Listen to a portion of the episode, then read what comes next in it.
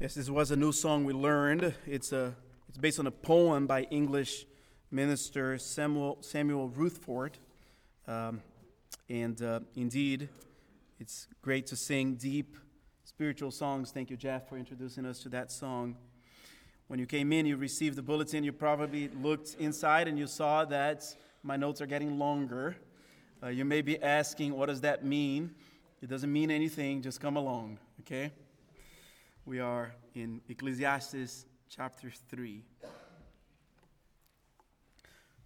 For everything there is a season and a time for every matter under heaven, a time to be born and a time to die, a time to plant and a time to pluck up what is planted, a time to kill and a time to heal, a time to break down and a time to build up, a time to weep and a time to laugh, time to mourn and a time to dance, a time to cast away stones and a time to gather stones together, a time to embrace and a time to refrain from embracing, a time to seek and a time to lose, a time to keep and a time to cast away, a time to tear and a time to sow, a time to keep silence and a time to speak, a time to love and a time to hate, a time for war and a time for peace. What gain has the worker for from his toil? I have seen the busyness that God has given to the children of men to be busy with. He has made everything beautiful in its time. And he has put eternity into men's hearts, yet so that he cannot, he cannot find out what God has done from the beginning to the end. I perceived that there is nothing better for them than to be joyful and to do good as long as they live. Also, that everyone should eat and drink and take pleasure in all his toil. This is God's gift to men. I perceived that whatever God does endures forever. Nothing can be added to it, nor anything taken from it. God has done it, so that people fear before him. That which is already has been. That which is to be already has been. And God seeks what has been driven away. Moreover, I saw under the sun that in the place of justice, even there was wickedness, and in the place of righteousness, even there was wickedness. I said in my heart, God will judge the righteous and the wicked, for there is a time for every matter and for every work. I said in my heart with regard to the children of men that God is testing them, that they may see that they themselves are but beasts. For what happens to the children of men and what happens to the beasts is the same. As one dies, so dies the other. They all have the same breath, and man has no advantage over the beasts, for all is vanity. All go to one place, all are from the dust, but to dust all return. Who knows whether the spirit of man goes upward or the spirit of the beast goes down into the earth? So I saw that there is neither, there is nothing better than that a man should rejoice in his work, for that is his lot. Who can bring him to see what will be after him? We've been talking a lot about, about time recently. It's been interesting thinking about time. It's hard for us to even understand what time is or to even think about it, because for us humans, to describe time is similar to, is similar to asking a fish to define water. We're so enveloped by time that it's hard for us to understand anything outside of it. The Bible tells us that there is a beginning of time. The Bible tells us that there's this current time, the present age. The Bible tells us that there will be an end of time. And yet, it's hard to even understand what time is. I'm not trying to come up with a definition of time today, but here is something that is very clear in the Bible about time. Time is something we must handle very carefully. Very carefully. Ephesians five fifteen through sixteen, look carefully then how you walk, not as unwise, but as wise, making the best use of time because the days are evil. So What does it mean to handle time well? What does it look like to walk not as unwise, but as wise? Perhaps you remember the three examples of earthly success that I presented to you last week. Elon Musk, richest man in the world, owner, C E O of some of the most successful companies in the world. Does he handle his time wisely? Tom Brady, arguably the most successful N F L player in history. Does he handle his time wisely? Taylor Swift, the greatest music icon of this generation. Does she handle her time wisely?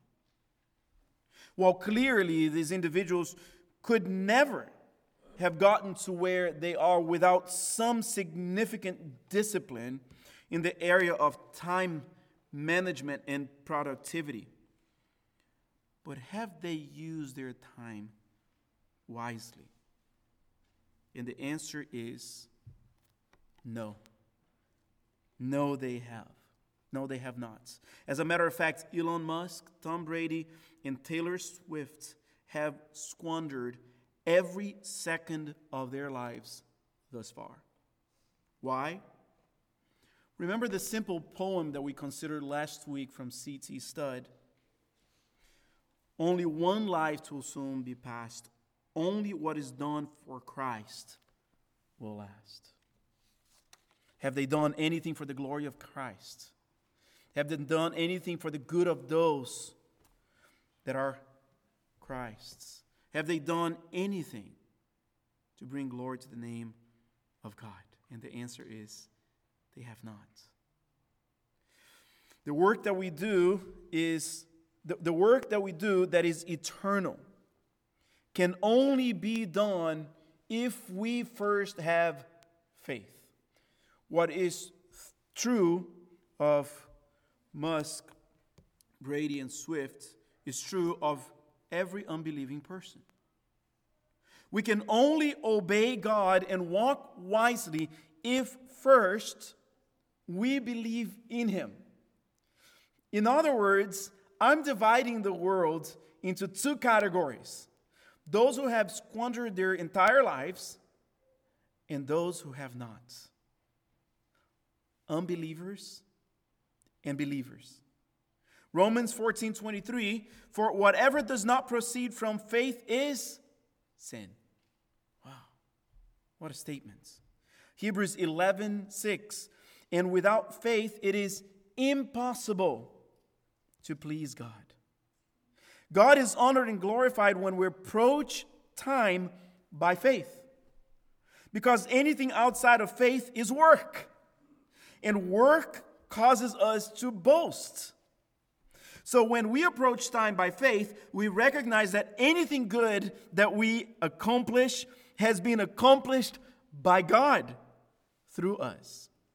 And thus, we are able to not live for our own glory, but for the glory of God.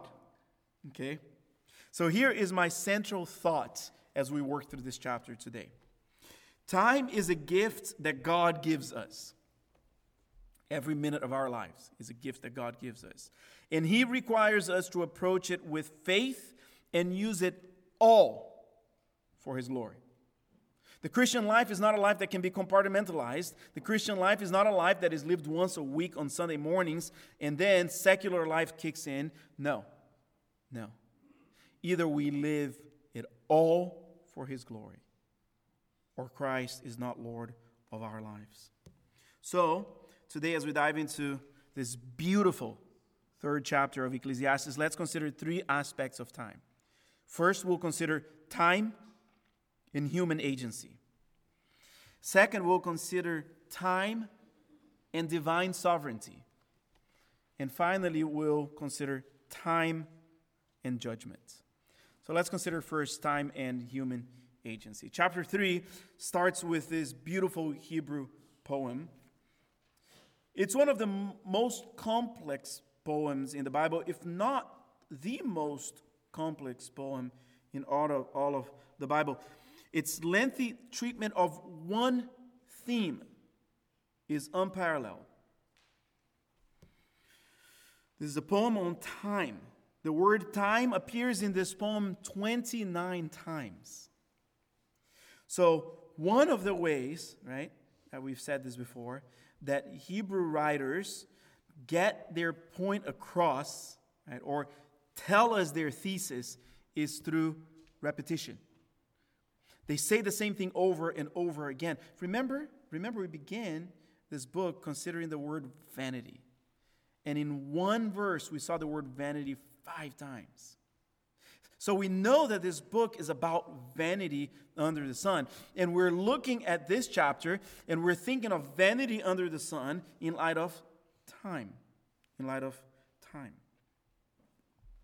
But another device that Hebrew poets would use to reveal their point is what is called parallelism. Parallelism. Parallelism is when two lines in a Hebrew poem relate to each other closely. You may, if you look at even the, the even the passage in front of you, you see that there is a line, right, in verse one, in verse two, line, and then there is a line that is indented right under it, and then there is another line, and there is another line that is indented. Those lines are parallel. They relate to each other. Most often, parallelism in the Bible, not exclusively, and actually there are many exceptions, but most often parallelism in the Bible is used to bring about synonyms. So consider Psalm forty-two, verse one.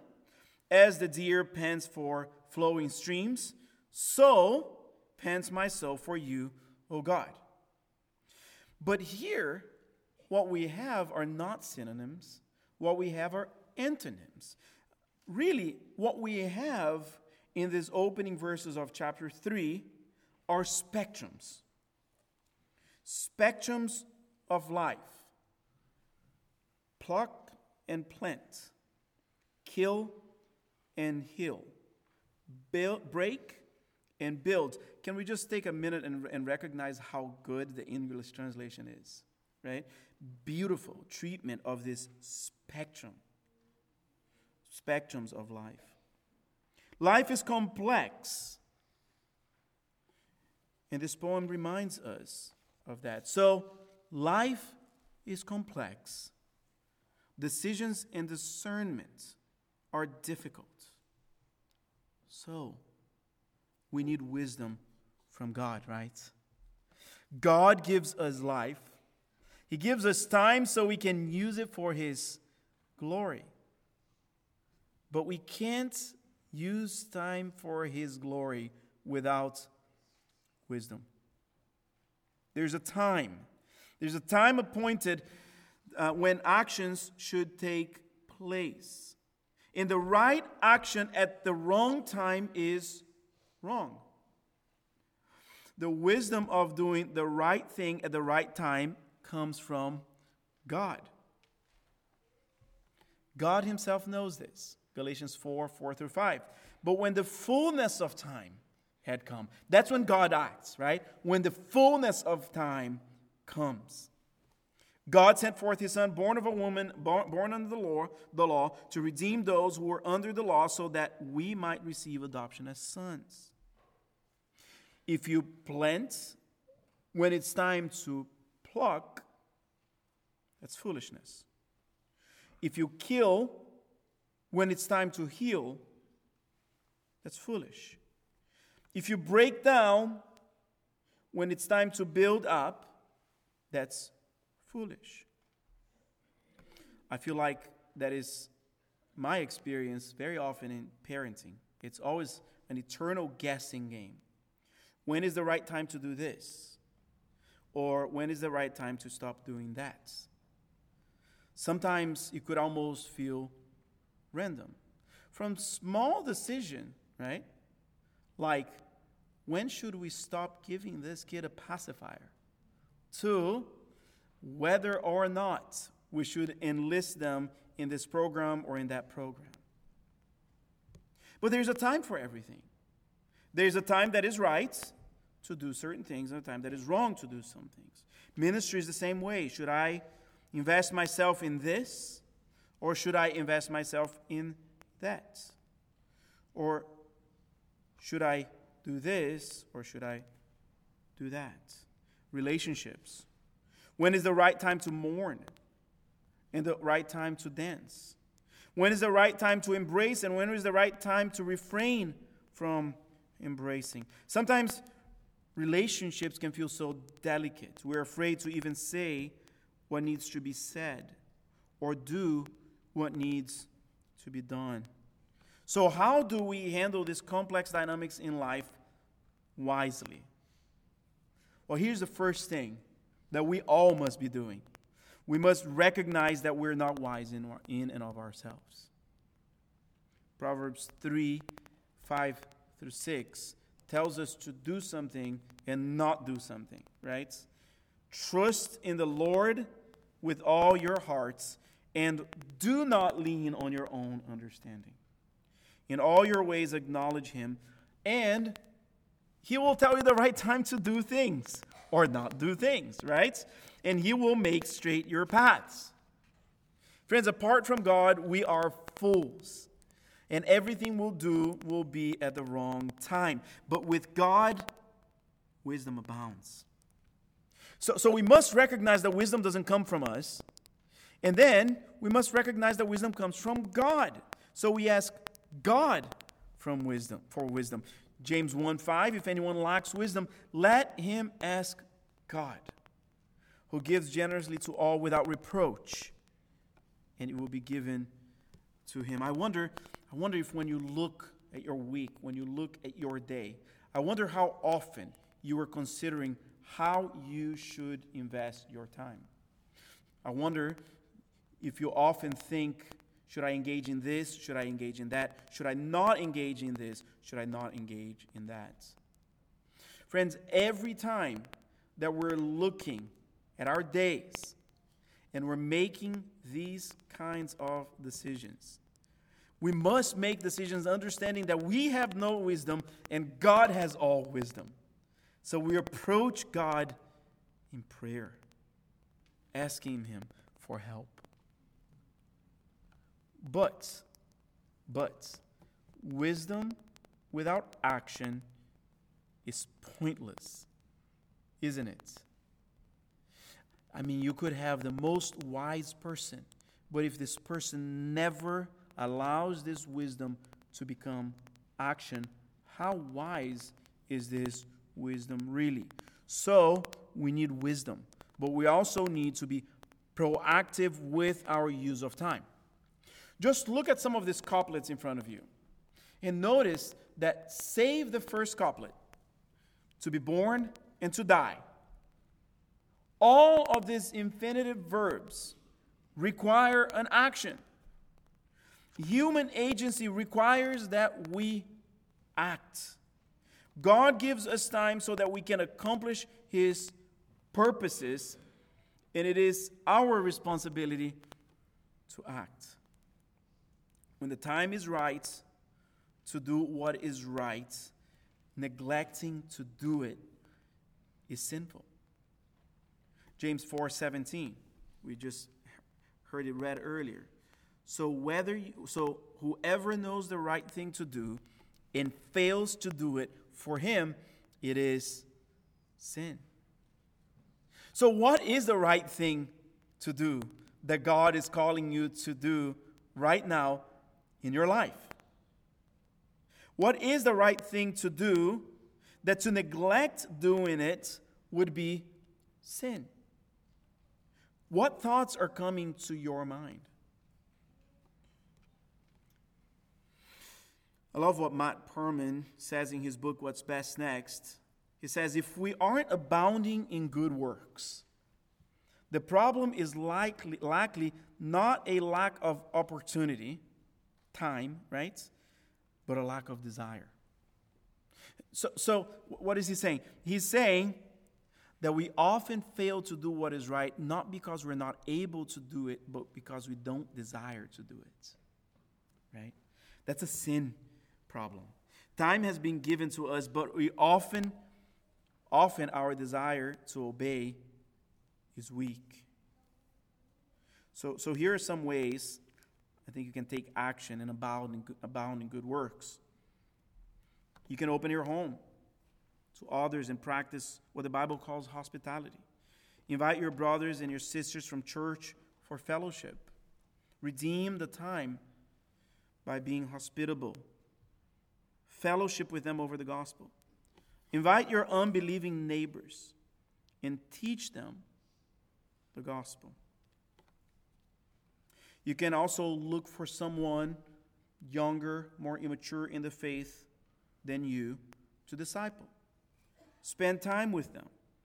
We all should have relationships in our lives that we invest in and relationships that invest in us.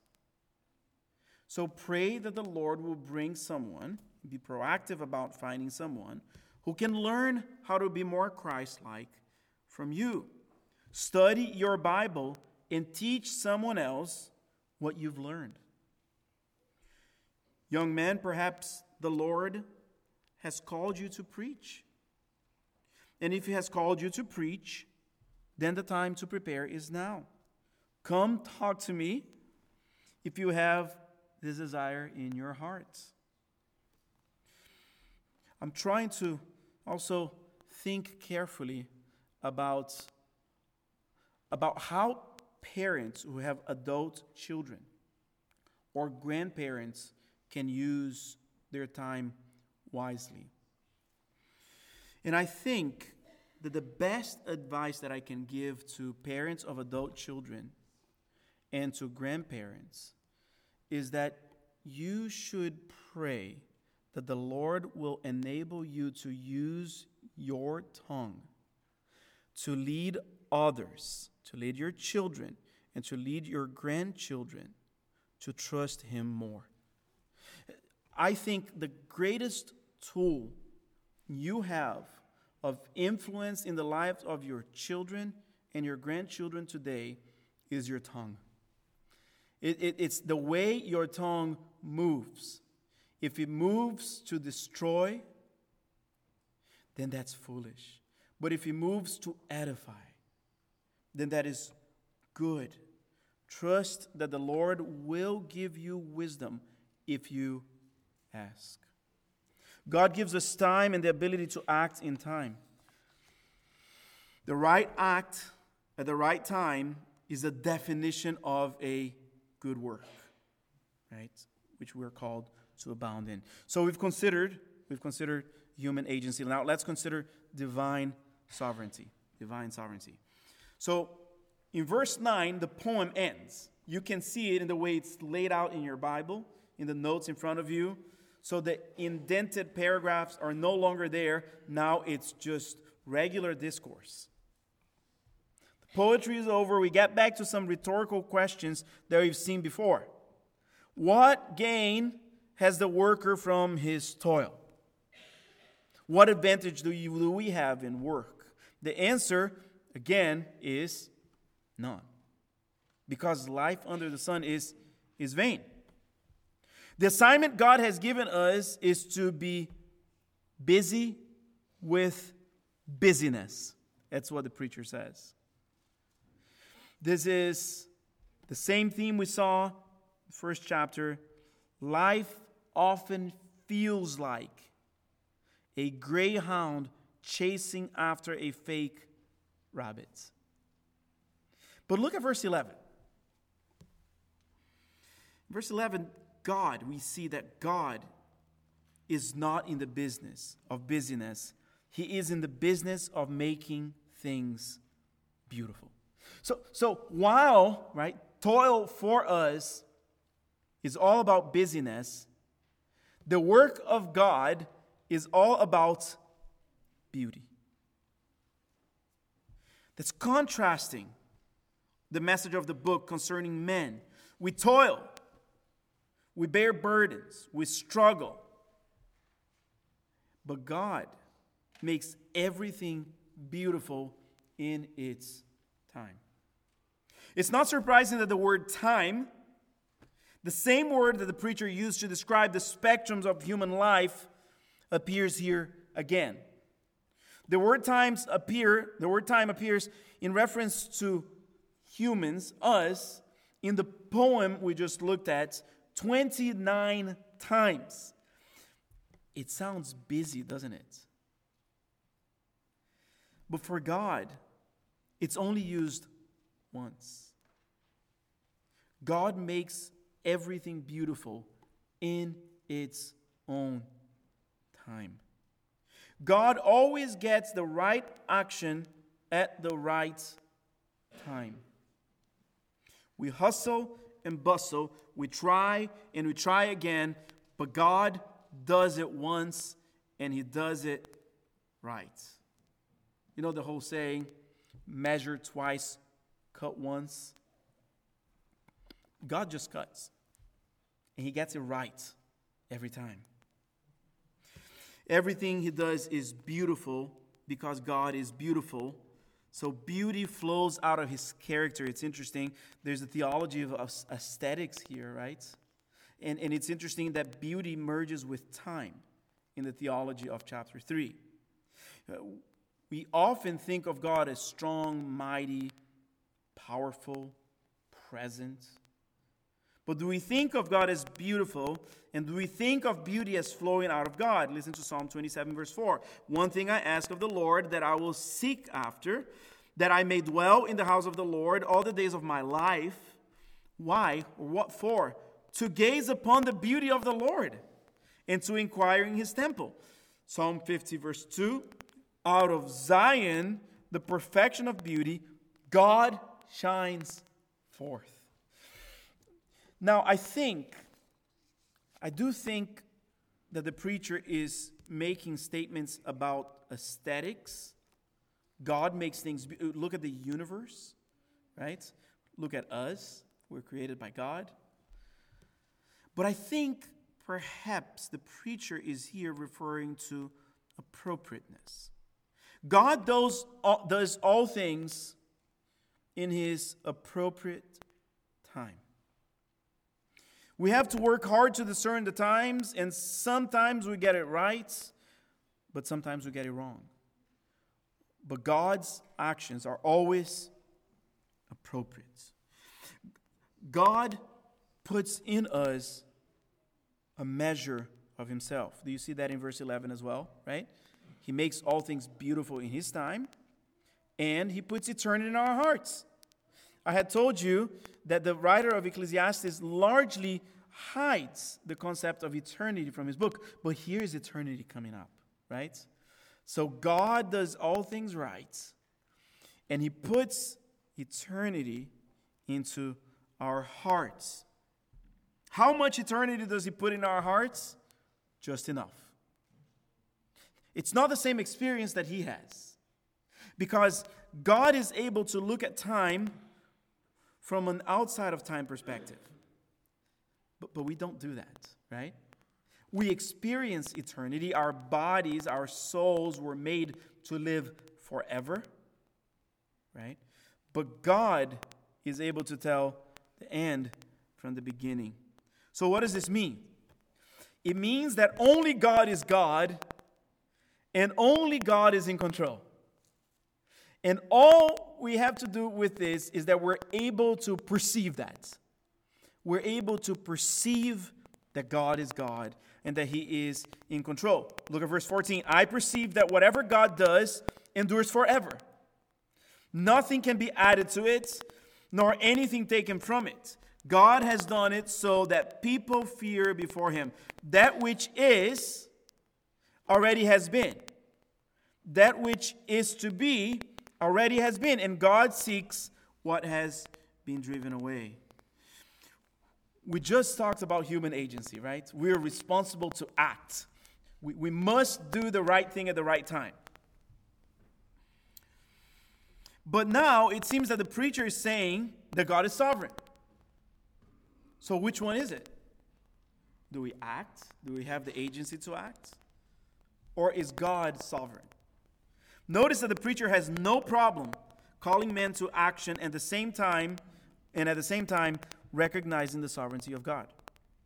Once English preacher Charles Spurgeon was asked if he would reconcile human agency and the sovereignty of God, and his answer, I wouldn't try, I never reconcile friends. We must act as we discern the time, but it is God who holds the destiny of men in his hands. Both things are true. The Bible puts both things in front of us. So, is this fatalism? Is, is the preacher saying that God's sovereignty equals fatalism? Is this what God's sovereignty means for our lives? He has done it all, and his will cannot be thwarted, so we don't have anything to add. Or even worse, since God is sovereign, does this mean our actions don't matter? And the answer is no. That is not what it means. The Bible understands that human autonomy and divine sovereignty are friends, and they work together. Instead of fatalism, their relationship is not of fatalism or determinism, but one of compatibilism. They're compatible with each other. Proverbs sixteen nine, the heart of man plans his way, human agency, but the Lord establishes his step, divine sovereignty. Philippians two twelve thirteen, work out your salvation with fear and trembling, human agency, agency. For it is God who works in you both to will and to work for his good pleasure, divine sovereignty. You see? So what does it mean for us? What does all this mean for us? It means that we're called to act upon time, but not as though we are the Lord of time. God is our Lord and we're not. You heard it, it read earlier in the service. James four fifteen through sixteen. Instead, you ought to say, if the Lord wills, we'll live and do this or that, as it is your boast and your arrogance. All such boasting is evil. In other words, James is saying that not to recognize the sovereignty of God over the affairs of your life is boastful, arrogant, and evil. So the number one reason why people reject to believe that God is sovereign is not because the Bible doesn't teach it, but it is because of pride. How dare God say that he is in control? How dare God say that he's in control of the affairs of men? So friends, it takes great humility to recognize that God is in control of our affairs. But when we do, we recognize him as Lord. The preacher is presenting a very balanced view of the stewardship of time. He's saying we are responsible for the time that we've been given, and at the same time, God is in control of the time that we have been given. This is why the preacher says in verse twelve, be joyful. Take pleasure in your toils. Why? Because God is in control. I remember when I was in seminary, I had a professor that assigned online exams. This is when online exams are starting to come about. But he would assign his exams on Saturday evenings. Well, to be finished by Saturday evenings. One week I was at church on Sunday morning and I saw the grader for that class at church. And I immediately remember, I forgot to take the exam last night. So I ran towards the grader at the end of the service and I asked him, could you please give me an opportunity to make up the exam I missed? And he said, no, I'm sorry, I can't. So I said to him, but that means I'm going to get a zero in this exam. And you know what he said? This is one of the most shaping answers, form, formative answers I've ever gotten in my life. He looked at me and said, trust God, God is sovereign. I remember thinking, is this how this works? I mean, I knew his answer was right and biblical. But is this how this works? Can I trust the Lord is in control even when I blow it? Even when I completely mess things up? And the answer is, of course. Of course. That's when it's most comforting to know that God is in control, isn't it? Whether we're getting all things wrong or we're getting all things right, God is still orchestrating our lives. I remember that as soon as I, I accepted his answer, and I thought that is right and good, peace overcame my heart.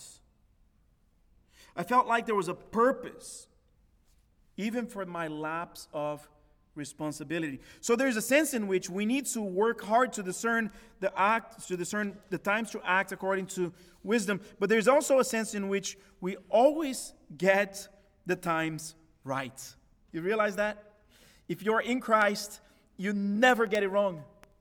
You never waste your time. Your time is always used right. Why? Because God intends all things, our strengths and our weaknesses, our sin and our righteousness, our wisdom and our folly. He intends all of these things for our good. Romans eight twenty-eight, and we know that for those who love God, all things. Does that include missing an exam Saturday evening and getting a zero? Yes, all things work together for the good of those who are called according to his purpose. So this means that if you are a Christian, you need to entrust your past to the Lord. Your life has not been wasted. Your, your mistakes should not haunt you. Your sin should not enslave you. God has purposed it all. You don't need to compensate for the wrongs you have done. God had a purpose for it all. You don't need to feel defeated by missed opportunities. God meant for it to happen to you the way it happened to you, because he's able to see the end from the beginning, and you're not. You don't need to atone for your own sin. God holds your life in his hands. If you're a Christian, you know also that you can set out to accomplish great things much beyond your ability. Why? Abilities. Why? Because God is sovereign and he is for you. In other words, if you're a Christian, go for broke. One of the most puzzling events in American history is the success of the earlier pilgrims. They were largely Puritans and had a very high view of the sovereignty of God in their lives. They came to this country with nothing, hoping to be able to work hard and make something happen. Friends, three hundred, three fifty, four hundred years later, here we are. The results of a few immigrants who came to this country with nothing in their hands except for a deep trust on a God who is sovereign. They trusted God, and they went for it. And a great thing came out of it. So, trust God. Attempt great things for the Lord. Finally, let's concentrate a little bit on time and judgment. Now, what if someone said, Pastor Lucas, I hear everything you're saying, but I don't care about wisdom. I don't care about the wisdom that the Bible talks about. I, I don't care that you view my life as, uh, as a wasted life, or I have the right to squander my time as, a ple- as I please. Friends, wisdom is not a matter of preference. Wisdom is actually a matter of life and death. Listen to Proverbs eight thirty-five and thirty-six. This is, by the way, a proverb, a proverb about wisdom. Wisdom. For whoever finds me, that's wisdom personified. For whoever finds me finds life and obtains favor from the Lord. But he who fails to find me injures himself. All who hate me love death. This is why the preacher reminds us that there is an appointed time for judgment. The preacher was seeing injustice done, and he reminds himself that there is a time appointed for accountability, for reckoning. So wisdom is not an option.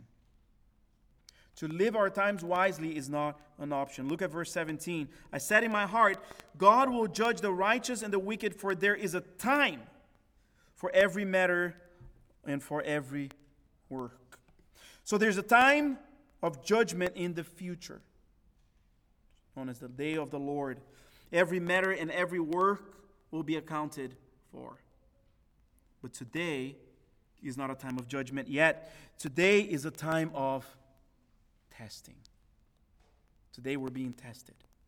You're here today because you're being tested. Will you choose wisdom or folly? Look at verse eighteen. I said in my heart, with regard to the children of men, or to the children of men, that God is testing them, that they may see that they themselves are but beasts. The result of this test is strange, isn't it? God wants to prove to us that we are not any different than animals. But what does this mean? In what way could we be like beasts? Look at verse nineteen.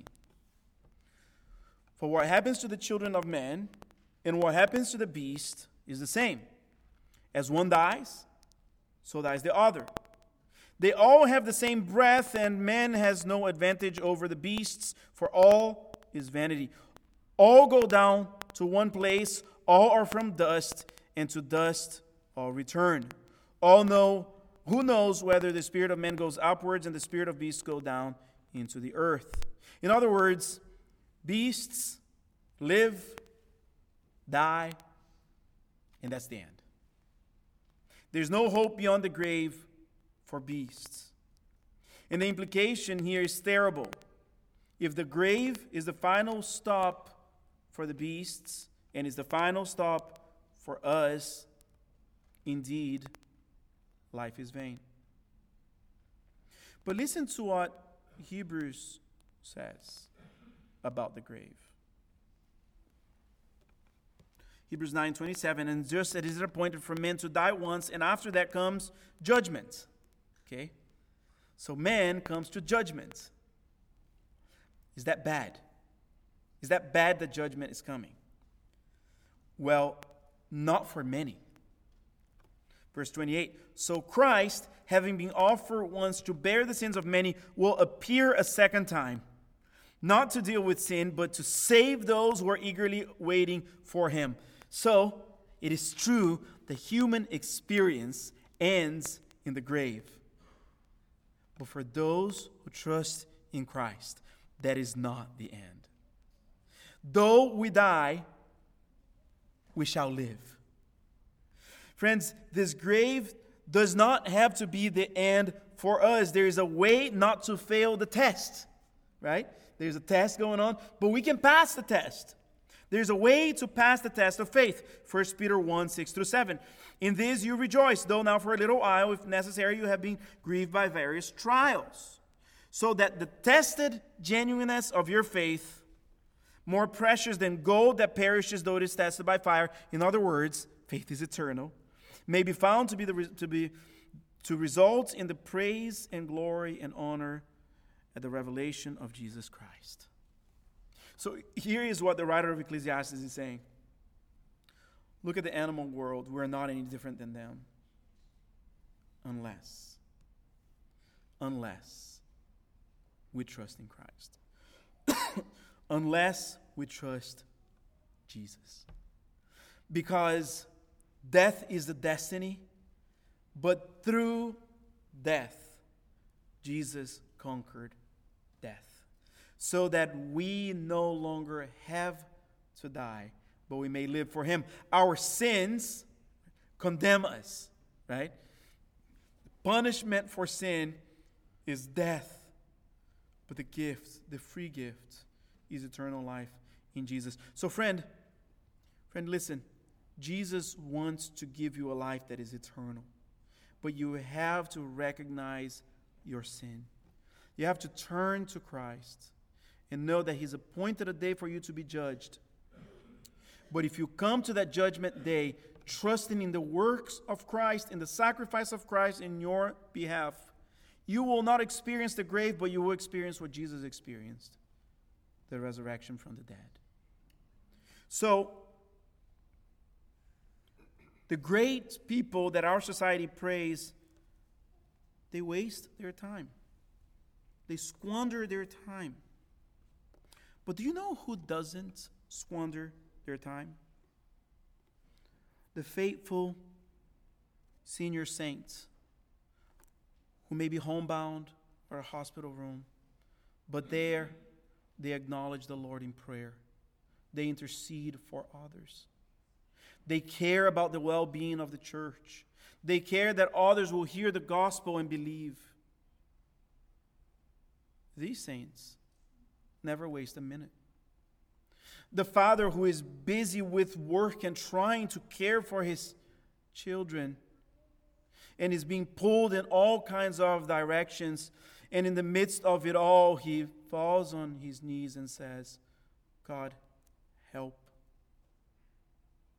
This man never wastes his time, not one minute of his life. The college student that is going about in college trying to get an education and trying to find a, a, a future in a profession and is being pressed on every end to abandon the faith and deny the faith and, and forsake Christ. And that college student is saying, Lord, help me. Help me persevere. That college student does not waste one second of his life.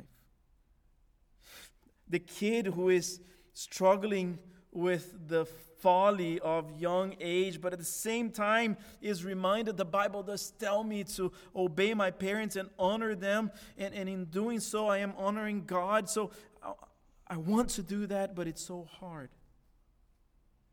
That kid never wastes one second of his or her life. Friend, being productive with our time, being wise with our time, has very little to do with how much work we put out in the eyes of the world. And it has everything to do with the faith that God has given us, that enables us to live for His glory. So, do you want to not waste your life? Turn to Christ and find purpose in Him. Would you pray with me? Father, help us. We are so prone to folly. We're so prone to squandering our time. Father, we're so prone to living unwisely. But Lord, you have put eternity in our hearts, and you have given us the gift of faith. I praise you for that, Lord. Father, help us with every breath long to follow Jesus. We pray in the name of Jesus. Amen.